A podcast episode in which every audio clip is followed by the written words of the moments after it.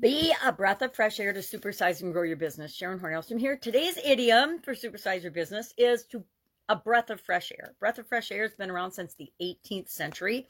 It actually comes out of the Industrial Revolution when activists and revolutionists, they were called back then, fought hard to eliminate the causes of air pollution.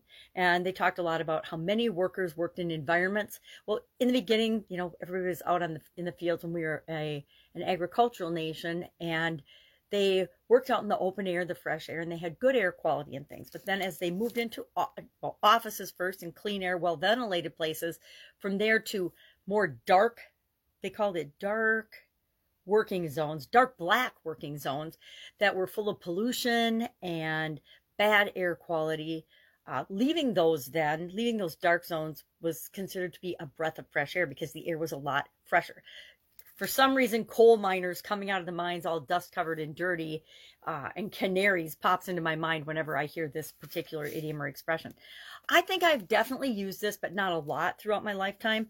We use it to describe somebody or something that is new and different and a fresh approach, a different approach to doing things. So to me, this has a lot to do with growing and building and supersizing our business, standing out in our industry, standing out in our uh, world, not to just compete, but to serve the people that we're here to serve to the best of our ability.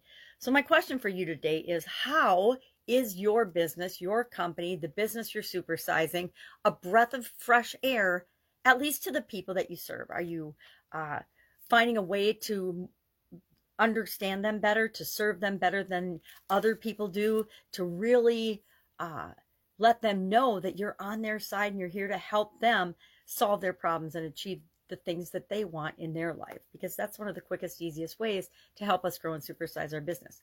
The more people we help, the more people help us build our business.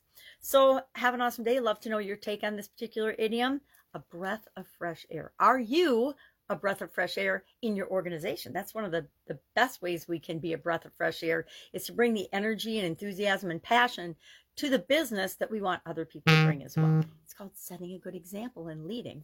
All right, have an awesome day. I will, of course, be with you tomorrow. Bye.